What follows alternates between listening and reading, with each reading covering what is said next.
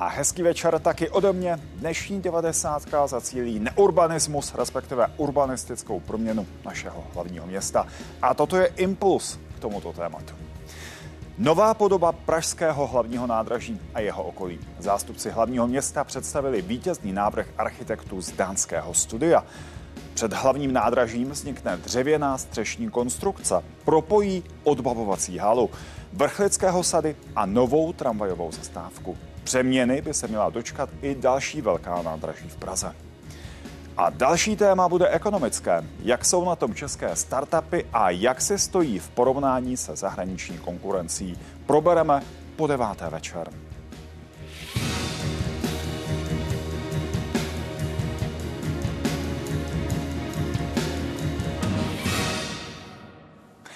Pražské hlavní nádraží se má v budoucnu výrazně proměnit. Hlavní město spolu se zprávou železnic vybralo návrh na rekonstrukci. Vyhrálo dánské architektonické studio, počítá s úpravou odbovovací haly i revitalizací okolních sadů. Všechno má být na 2 miliardy korun. Vstupní brána do Prahy. Takto by měl do osmi let vypadat příchod k hlavnímu vlakovému nádraží. Z té budovy bude odstraněna ta střecha, a přední fasáda. Já doslova říkám, že té budově zvedneme pokličku a uděláme na ní novou sjednocující střechu, která právě překlene i ty výstupy z metra. Současnou odbavovací halu má zastřešit obří dřevěná konstrukce. Přehledníme prosvětlíme, zatraktivníme celý tento prostor. V dnešní době eh, je velmi složité najít eh, cestu z metra nahoru. Je zde množství bariér v podobě obchodních jednotek, ten vítězný návrh si s tím eh, skvěle pohrál. S otevřeným prostorem počítali i další návrhy. Porota ale nakonec vybrala právě projekt z Dánska. Střešní konstrukce navíc přímo naváže na novou tramvajovou zastávku. Koleje povedou přesně v těchto místech a cestující se tramvají odtud dostanou přímo na Václavské náměstí. Proměnit se mají i nechvalně proslulé vrchlického sady, které získali přezdívku Sherwood a kde denně zasahují policisté u potyček bezdomovců nebo drogově závislých. Skupinka feťáků a jeden tam máchá nějakou pistolí. Je to vlastně jenom jako nebezpečný prostor, je nepřehledný je potřeba revitalizovat eh, stromy, vlastně celý to území. Přitom v minulosti bylo nádraží chloubou metropole. Před 150 lety doplňovalo budovu jezírko s vodopádem. Od 70. let pak rušná magistrála. V současnosti halou denně projde na 90 tisíc cestujících. Do budoucna by jich mělo být podle zprávy železnic až 200 tisíc. Kristýna Klovrátková, Česká televize. A náměstek pražského primátora Petr Hlaváček je mým prvním hostem. Dobrý večer přeju. Dobrý večer. Pane náměstku, je opravdu ten vítězný návrh ten nejlepší pro novou odbavovací halu pražského hlavního nádraží? Byl to převažující návrh nebo rozhodnutí poroty. Podle vás je nejlepší možný? Jo. A je to projekt, který Praha bez zbytku potřebuje? Opravdu Praha potřebuje novou odbavovací halu hlavního nádraží. Narážím mimo jiné třeba na vyjádření eh, architekta eh, Aulického pro seznam zprávy. Říká, v Praze je potřeba dělat řadu věcí, tedy jestli by se ty dvě miliardy korun neměly věnovat nějakým jiným projektům, než zrovna tomu, že se nad hlavním nádražím udělá velký dřevěný altán, říká Václav Aulický. Tak Václav Aulický v tom článku ten návrh chválil, že se mu líbí taky. Ale co je potřeba podotknout, ona je to vlastně združená akce tří investorů, města, který má v kompetenci ten Sherwood, neboli Havlíčkovy sady, dopravního podniku eh, ve věci tramvaje a zprávy železnic eh, k té hale. A my jsme se na začátku dohodli, že uděláme tu soutěž společnou, proto aby jsme vlastně koordinovali to svoje úsilí a je zřejmý z těch soutěžních návrhů z toho vítězného, že to byl správný návrh, protože ten park, jak se dotýká vlastně té nové odbavovací haly, je zbaven těch složitých prostor nepřehledných a ramp, tak otvírá velké možnosti pro lidi, aby vlastně se mohli pohybovat v tom parku. Doplňují se tam obchody v té Bolzanové ulici ten, ta metoda se osvědčila, té spolupráce, protože kdyby zpráva železnic soutěžila tu halu samostatně, tak by nedošla k vlastně k tomuhle společnému návrhu. Když jste to naťukl, tak pojďme k té podobě. Protože pochopitelně podoba eh, toho, eh, té vstupní haly, to je něco, co zbuzuje velké ohlasy. Eh, mimo jiné Združení Arnika uvádí veřejnost i odborníci jsou prý rozčarování z návrhu, který vypadá, jako by do centra Prahy přiletěl z Dubaje. Někdo dokonce použil označení Abu Prahy tak nepřipomíná ta podoba přeci jenom příliš něco jako odbavovací halu letiště eh, v, na Blízkém východě nebo v jeho východní Asii, byť pochopitelně podle toho návrhu. To má propojovat tuzemský brutalismus, pražský brutalismus s dalšími styly, ale přeci jenom. Není to spíš jeho východní? Já myslím, že to eh, v prohlášení kolegů Zadneky je eh, odvážné, a kolegové z Dánska studovali vlastně historickou architekturu v Praze a všimli si té určité navýšenosti nebo toho velkého měřítka a použili to eh, vlastně tady u toho nádraží. Zároveň vlastně tvoří takovou transparentní rovinu, která spojuje ten park eh, s bývalou fantovou budovou. V tom je vlastně ten návrh průlomový. A v současnosti jsou různé návrhy nebo různé realizace třeba v Paříži v, v místě bývalý hál nebo i v jiných městech, který vlastně tyto prvky používají. Vlastně krytý veřejný prostor. Eh, dobrá, se vrátíme možná k tomu uh, interiéru, se na něj zkusíme podívat znovu, tam tam ho režie ukáže. Tak pojďme si popsat, co tam z vašeho pohledu uh, je ten mix těch českých, nikoli v blízkovýchodních ani uh, jihovýchodně azijských prvků. Tak tady je vidět, že významným způsobem je vlastně zachovaný ten původní interiér paní architektky Šrámkové. Je vlastně transformovaný částečně do toho krytého veřejného prostranství a docela pětně se ten návrh chová ke zbytku těch prostorů, který obnovuje a, zbavuje je těch vlastně zbytečného množství těch obchodních ploch. A v tom si myslím, že to je určitý jako propojení jako současný dovolil bych si říct ekologické architektury a evropského přístupu vlastně s tou českou tradicí. Mimochodem to zachování nebo nezachování té stávající vstupní haly, to je taky velké téma, protože ta vstupní hala prošla nedávno poměrně nákladnou rekonstrukcí. Je to taky něco, co celá řada nejen diváků, ale i dalších lidí v Česku zmiňuje. Když jste zmiňoval tu hodnotu té stávající vstupní haly, konkrétně Národní památkový ústav zdůrazňuje prosklené věže na střechu, keramické obklady stěn, orientační systém. Ano. To přijde vníveč, anebo ne? Já si myslím, že významným způsobem je to zachováno nebo nějak modifikováno.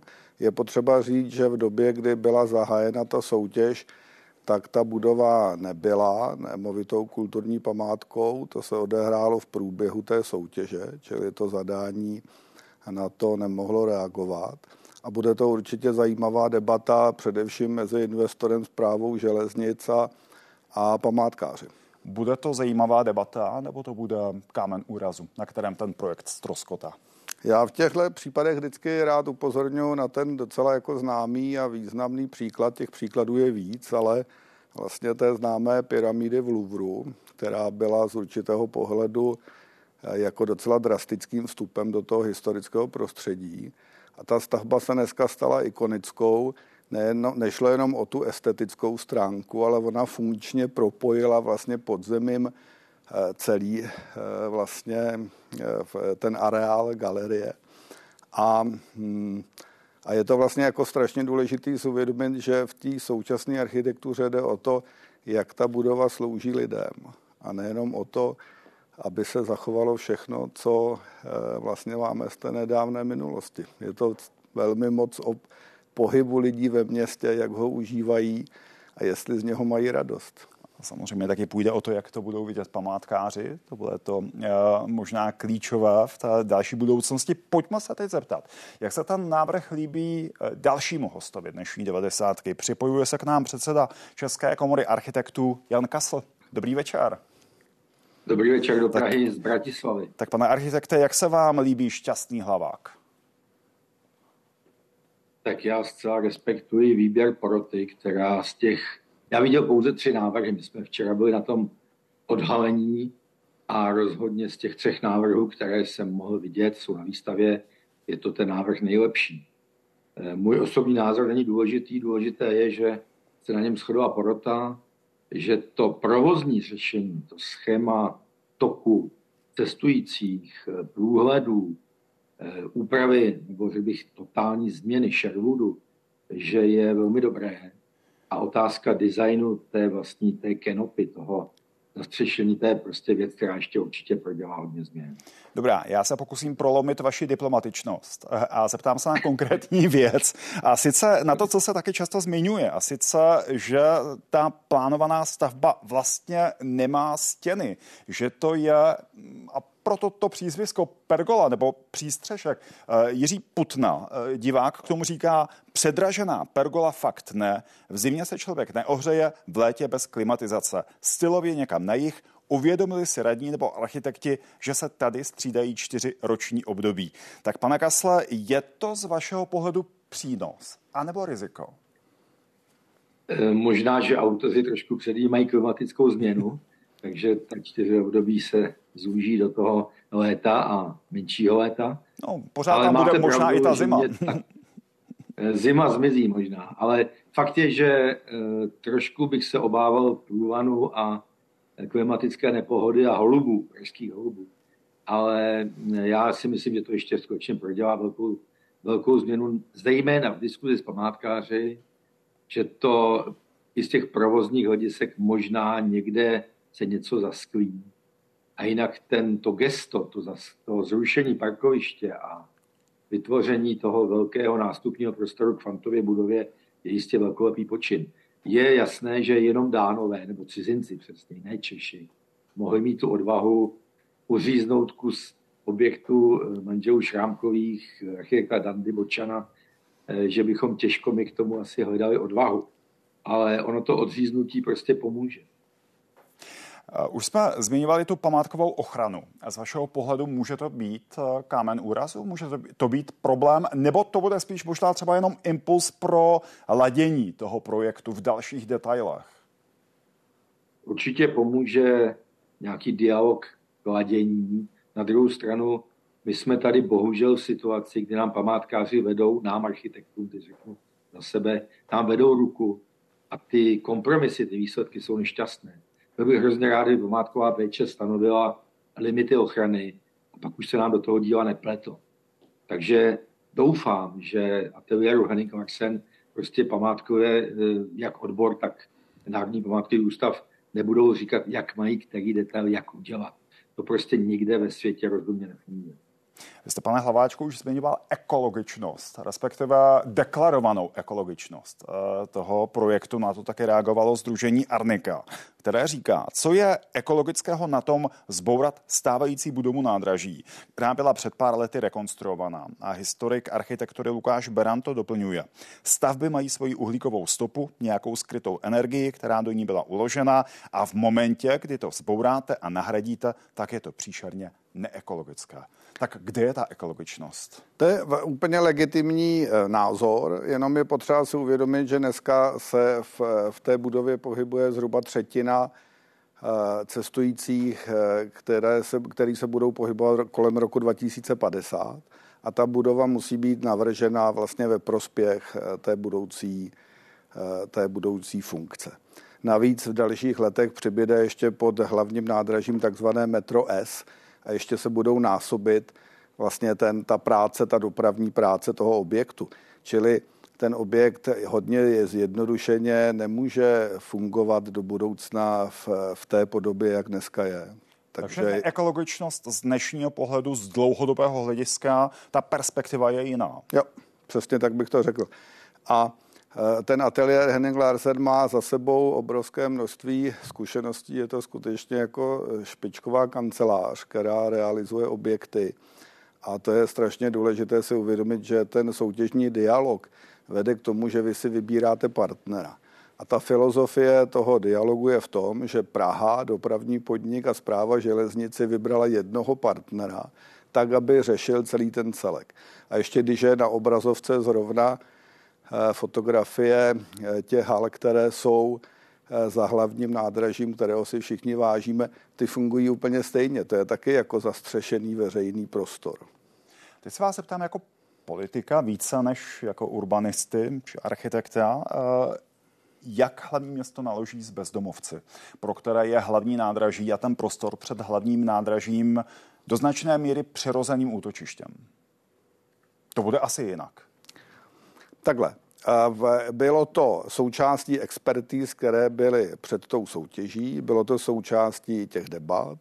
Z hlediska urbanismu a architektury je, jsou použity všechny legitimní možné nástroje, to znamená předle, přehlednost, transparentnost toho prostoru, odstranění těch bočních prostor a bez zesporu na společnosti zbývá, aby se nadále starala o ty lidi aktivně a má na to do zahájení stavby několik let, takže není smyslem práce politiků někoho od někat vyhnat, ale celý ten prostor moderovat a hledat nějaký vzájemný soutěží, souznění, protože zároveň tam chtějí chodit bezpečně cestující hmm. lidi, kteří se tam pohybují, je třeba najít nějaký vzájemný vztah. Říká jste společnosti, aby se starala o lidi bezdomova, hlavního města nikoliv? Ano, to je součást samozpráva a v, v příspěvkové organizace jsou součástí společnosti. Není společnost a samozpráva v protikladu. Takže do doby dostavby toho nového vstupu bude mít hlavní město něco jako plán, jak účinněji pomáhat lidem bezdomova v této lokalitě tak to bylo v průběhu té soutěže vnímáno jako strašně důležitý téma, aby nedošlo pouze k tomu, že se nějaký prostor vyčistí a odsune se to někam jinam. Dobrá, panové, pojďme teď možná do širší úrovně a ještě předtím pojďme připomenout, že změna podoby čeká i další nádraží v hlavním městě. Na fotkách za mnou je vizualizace z modernizovaného Masarykova nádraží, to je nejstarší pražská železniční stanice a zároveň třetí nejfrekventovanější zastávka na České dráze. Během přestavby zhruba za 3 miliardy korun bez DPH mají přibít dvě koleje a jedno nástupiště. Nad kolejištěm potom vznikne platforma, která propojí Florence s Hybernskou ulicí a hlavním nádražím. Hotovo má být v půlce roku 2027.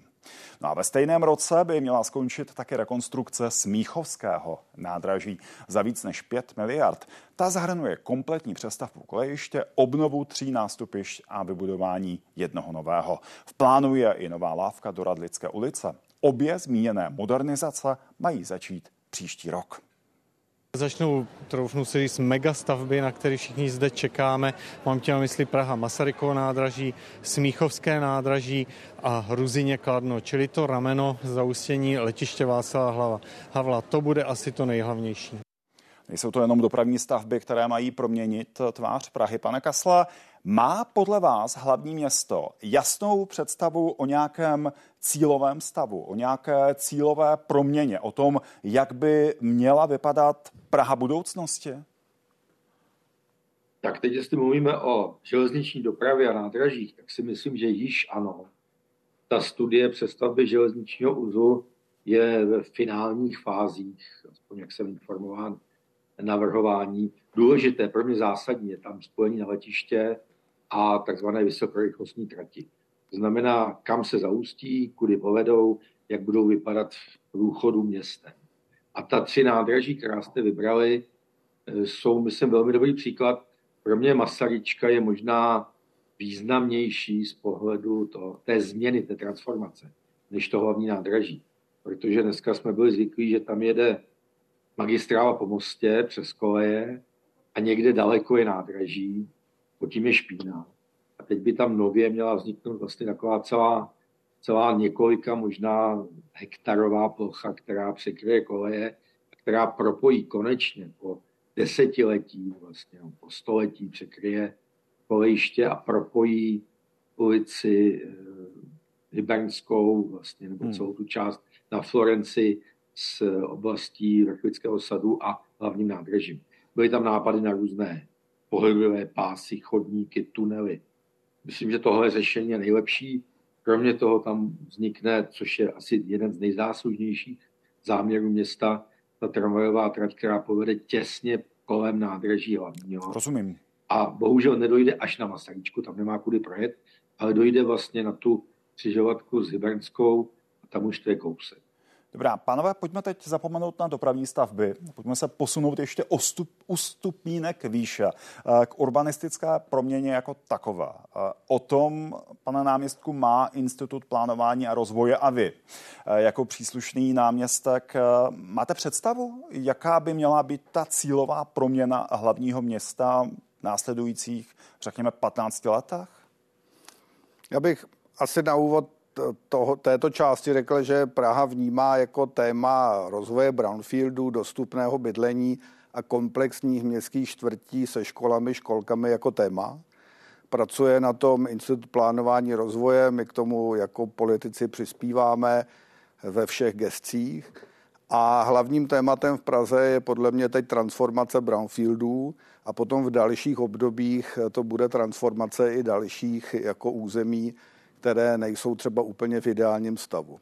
Ale k tomu, že Praha má prostory u těch brownfieldů, tak se věnujeme tam, kde je pražská majetková držba vlastně našim projektům, to je třeba Palmovka nebo Nové dvory, a kde je soukromá pozemková držba, tak se snažíme to území koordinovat a na základě materiálu, který se jmenuje spoluúčast investorů, hledáme dohodu na tom, aby ta vybavenost byla komplexní. To si myslím, že je strašně důležitý.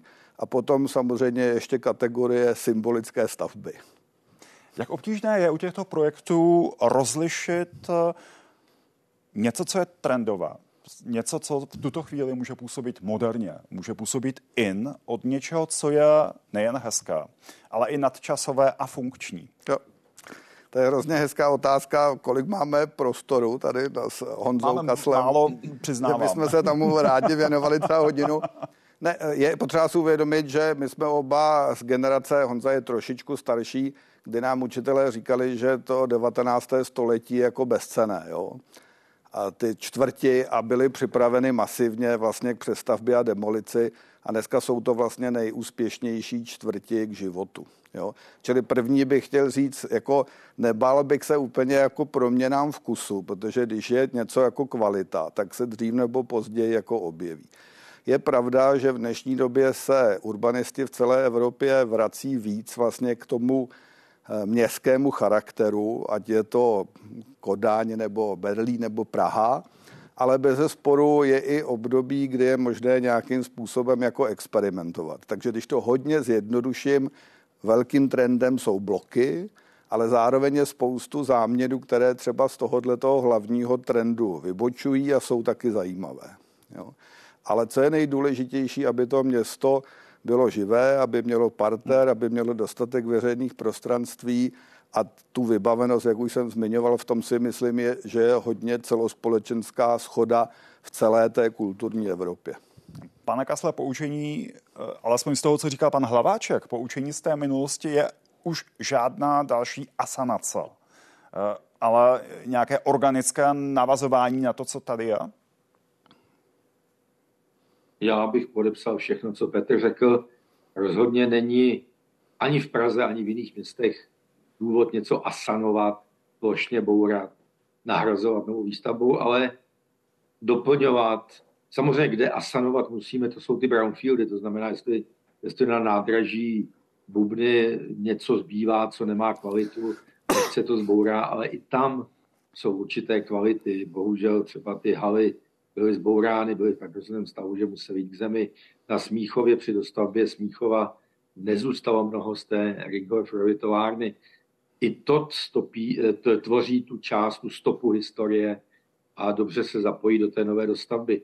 My potřebujeme doplňovat, přetvářet, já bych řekl, se nebál říct toho zhušťovat, zahušťovat, kondenzovat. To město se nemůže bez březe rozlézat, ale musí využít ty rezervy, které má. Praha jich má odhad jeden, znám 400 tisíc obyvatel. Nějaká přepočtená hodnota. Prostě obrovské vnitřní hmm. plochy. Na Žižkově, teď zrovna vidíme Žižkov, na Smíchově, eh, v Holešovicích, Bubnech, v Karlíně. Eh, to jsou plochy, které tady, eh, to, to Žižkovské nákladové nádraží, když se transformuje, tak bude epicentrem skvělé nové čtvrti Žižkov, Jarov, jak ji budeme nazývat. Doplní se infrastruktura, doplní se obytná výstavba, pracovní příležitosti, kulturní a školské stavby a budeme žít v plnohodnotném městě a věřím, že i v městě krátkých vzdáleností. Já bydlím v Bubenči, což je tradiční čtvrť minulého století, z počátku 20. století a nikam bych se stěhovat nechtěl. Chodím pěšky do práce, mám všechny základní atributy vybavenosti hmm. v dostupnosti a takhle by mělo to město vypadat pokud možno všude. Když se znovu vrátím k tomu slovu asanace, tak tady možná dodejme, že by se ozvala společnost, myslím občanská společnost, třeba klub za starou Prahu. A to mě vede k otázce vztahu eh, mezi starým a novým. Eh, v tom smyslu, pane Hlaváčku, kde vy vidíte hranici mezi eh, smysluplnou ochranou toho starého, té památkové hodnoty a mezi tím, kdy ta ochrana už překračuje někam, co bychom mohli nazvat, že to zavání skanzenem? Jo. Důležitá otázka, taky asi na delší pořad, ale já bych proti tomu slovu asanace, která taky přinesla v Praze mm, v zajímavé hodnoty, o tom knížka od Richarda Bígla, doporučuji, tak bych použil spíš slovo recyklace, protože některé ty budovy třeba z 50., 60., 70. let vy musíte nějakým způsobem přestavět. Jo? A e, těch příkladů vlastně velmi pozitivních v zahraničí, těch přestaveb je jako velké množství a my máme vlastně prostor e, v tom pokračovat. Mě říkal kolega z Mnichovského IPRu, takový jako podobný čl- osoba, jako je Ondřej Boháč u nás. Petře, vy jste vlastně hrozně šťastný město, protože máte ty brownfieldy, my už jsme je všechny zastavili. Čili Eh, ta otázka té jakoby recyklace toho města hmm. po okrajích bude víc otázkou jako dalších generací architektů a politiků a určitě to do Prahy přijde. A pak je téma, co je ta hodnota, o tom se vede eh, nějaká debata a když se ta debata nevede, tak se nemůže dojít nějakému výsledku. Je nepřekročitelnou hranicí za vás to, co za míru ochrany stanovuje UNESCO, respektive to, abychom i do budoucna plnili podmínky eh, zápisu Prahy na seznamu kulturního dědictví UNESCO, nebo je naopak cesta to, eh, co zvolili Drážďany, které postavili most přes Labe i za tu cenu, že byly vyškrtnuty z toho seznamu? My jsme měli s UNESCO vlastně určitý dialog nad metropolitním plánem, který byl označen různými skupinami za hrozbu. My jsme komunikovali s lidmi z UNESCO, s kolegou náměstkem jsme tam zajeli, vysvětlili jsme věci, něco jsme upravili a v zásadě jako došlo k dohodě. Čili mně přijde, že je potřeba si uvědomit, že UNESCO je partner. Není to jako někdo, co něco nařizuje. A, a je potřeba jako komunikovat a ty věci si vysvětlit. A v současnosti v, si myslím, že máme jako pozitivní vztah, ale ne, nemůžu vyloučit, že u nějakého tématu dojde třeba k, k nějaké jako diskuzi. Pane Kasle, jenom ve stručnosti, jak to vidíte vy, požadavky UNESCO pro Prahu nepřekročitelná, nebo naopak je žádoucí odvaha vzdát se ku příkladu eh, zápisu na seznamu UNESCO ve prospěch eh, výstavby něčeho moderního? Já jsem byl členem zastupitelstva v roce 92, kdy jsme požádali o, tu, o ten zápis. Nikdo jsme si asi nepředstavovali, že by UNESCO nám mělo diktovat, co můžeme a nemůže. Mimochodem UNESCO nepřispívá žádnými finančními prostředky. UNESCO neznamená vůbec nic než ta, ten nápis, ta cedulka. A já fandím Drážďanům za to, že se nebáli takhle razantně do toho vstoupit. UNESCO je jistě hodnota, nebo světové kulturnictví UNESCO je jistě hodnota, kterou má třeba pro turistický ruch, má nějaký přínos.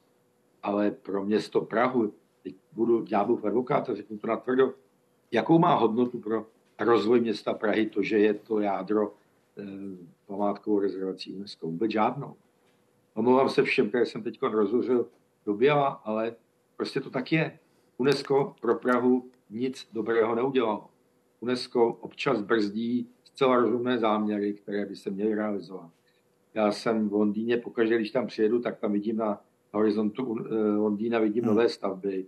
Kdyby v Praze byly nové stavby na horizontu, jak škodí to Včko, které tady ukazujete, nebo, nebo ta plánovaná dostavba Richarda Mayera na Pangrácké pláni, jak to škodí tomu vlastnímu jádru? Vůbec nějak.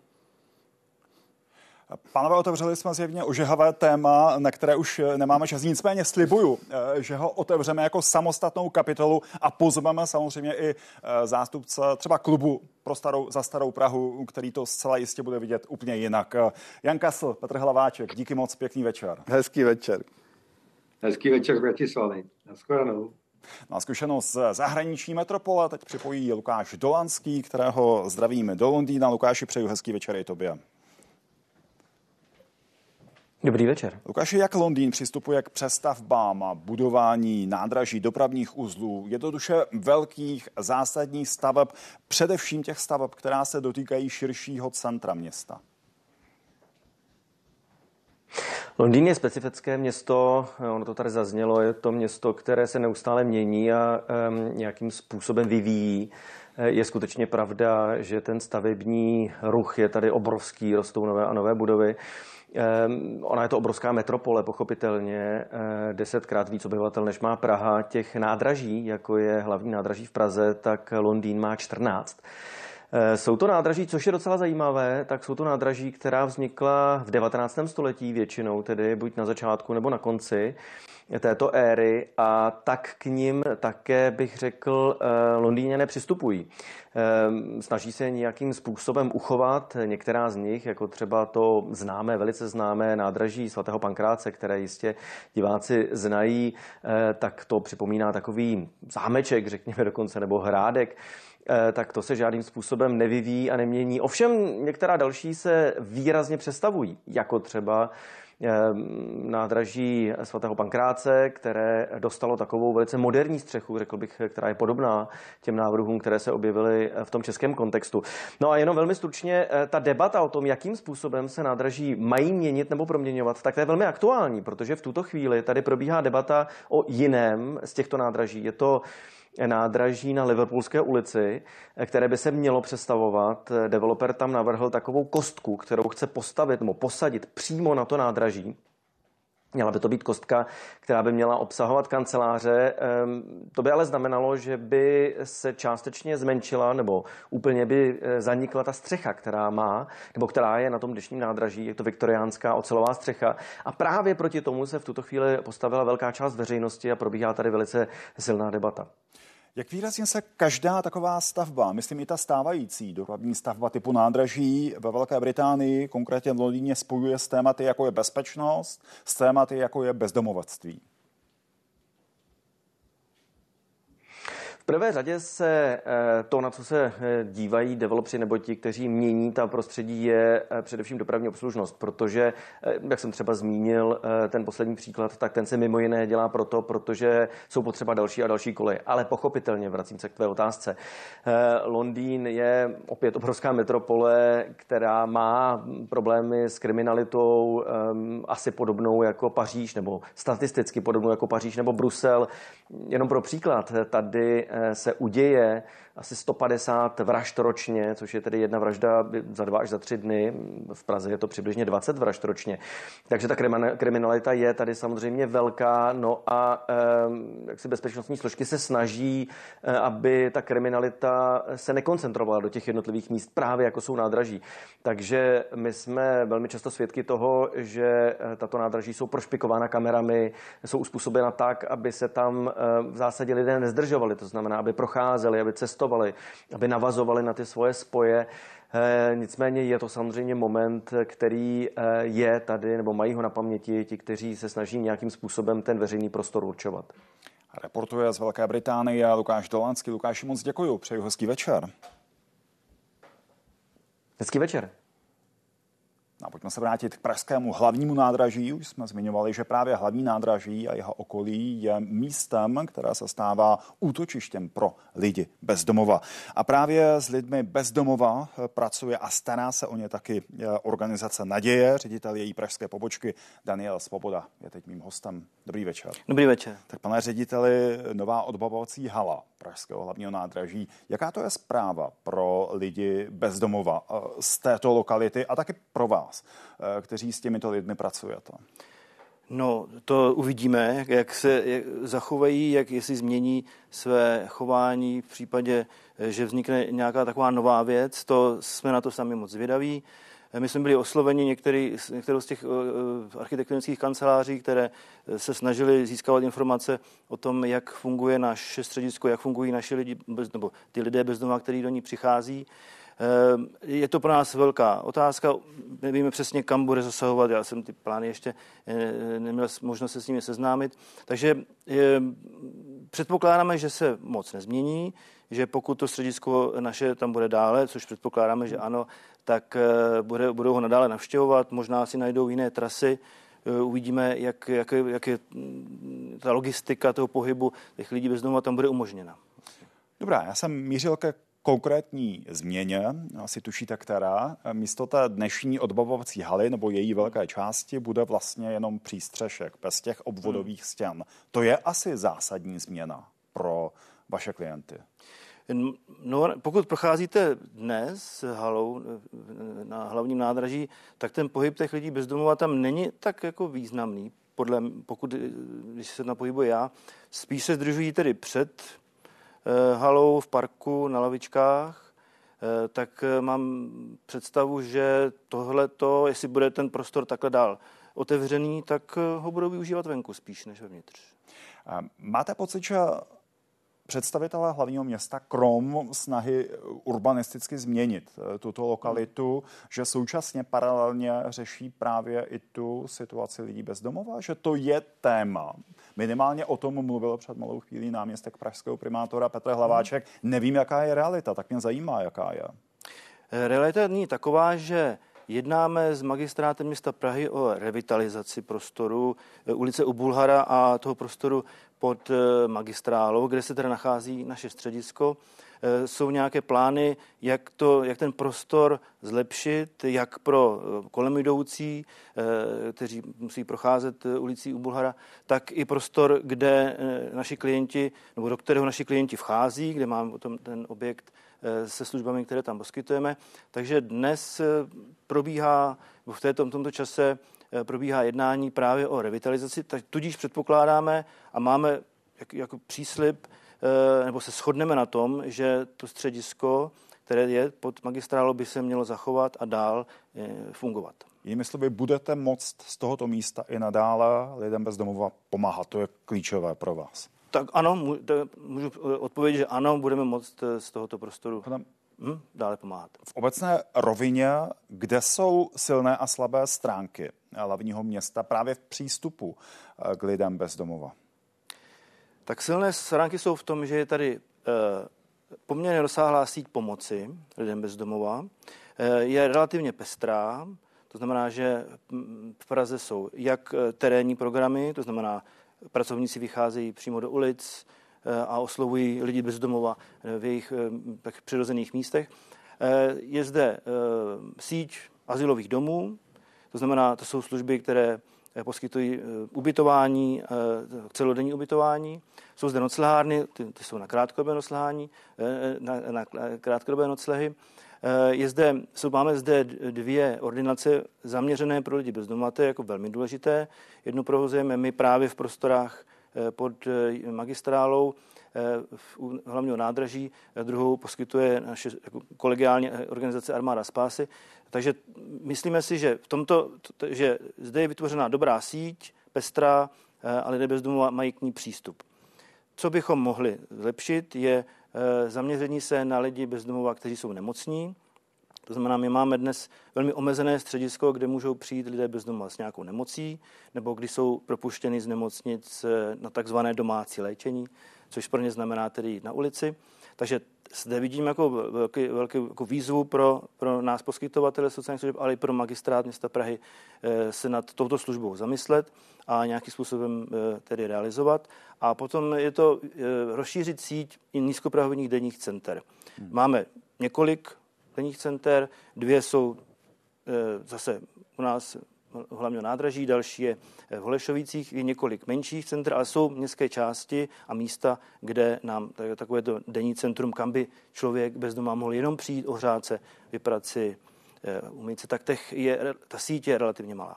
Znáte alespoň rámcově osudy lidí bez domova, kteří nacházejí útočiště právě na tom místě před pražským hlavním nádražím? Víte, odkud pocházejí? Proč vyhledali právě toto místo? Hmm. Tu službu, kterou poskytujeme v nízkopravdním centru Bulhara, je hm, anonymní, takže my jako neskoumáme většinou pokud... Tomu rozumím, ale někdo může být třeba sdílný a ano. možná součástí té vaší služby, za součást té vaší služby považuje nějakou lidskou komunikaci. Nevím, možná to vnímá moc naivně. Hmm. Tak jsou to lidé, samozřejmě Pražan, Pražané, eh, jsou to lidé, kteří přijíždějí z, z okolí nebo z, z části republiky. Eh, vy jste se ptal na osudy.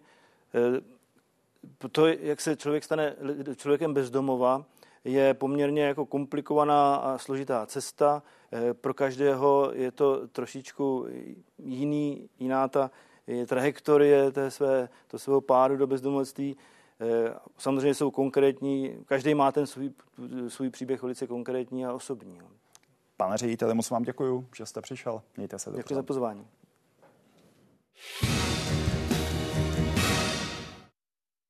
Už za chvíli začne Business Chat 24 s Michailou Novákovou. No a ještě předtím doplním, že od rána komplikuje situaci na silnicích v Česku nový sníh.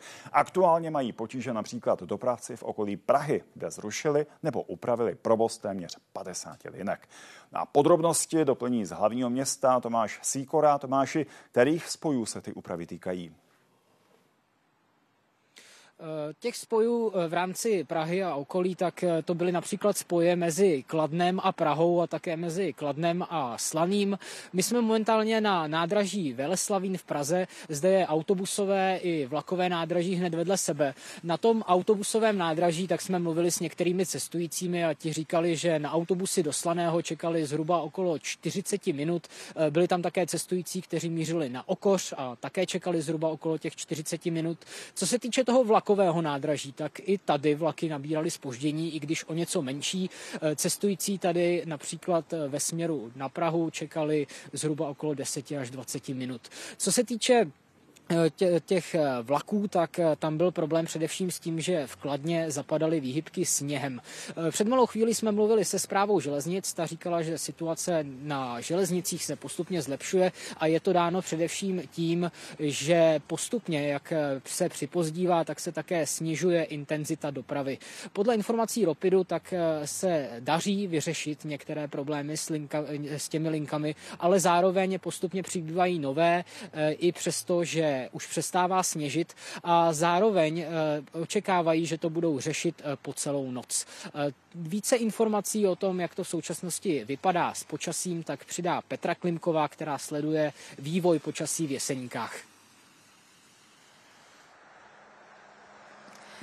Hezký večer. V Olomouckém kraji během odpoledne, hlavně ve vyšších polohách Jesenicka a Šumperska, eh, se hodně ochladilo. Eh, konkrétně třeba v tisícimetrové výšce na Červenohorském sedle klesla teplota během pouhých tří hodin o 5 stupňů Celzia. Aktuálně je tam eh, kolem minus 6 stupňů. K tomu se přidal čerstvý vítr, který v nárazech dosahuje až 10 metrů za sekundu. Podle meteorologů se může rychlost větru ale během noci zvýšit až na 20 metrů za sekundu sekundu. Na silnicích se už tvoří sněhové jazyky. Lidé hlásí na sociálních sítích první silnice, které jsou zafoukané. První místa, kam se nedá dostat, jde většinou o silnice třetích tříd. Hlavní tahy se silničářům daří udržovat sízné. A to díky tomu, že sněžení je zatím jenom mírné. Mnohem vážnější situace a komplikovanější eh, panuje podle silničářů situace na jihu Olomouckého kraje, konkrétně na Prostějovsku, kde večer začalo mrholit a kam museli vyjet se vší technikou, aby předešli ledovce.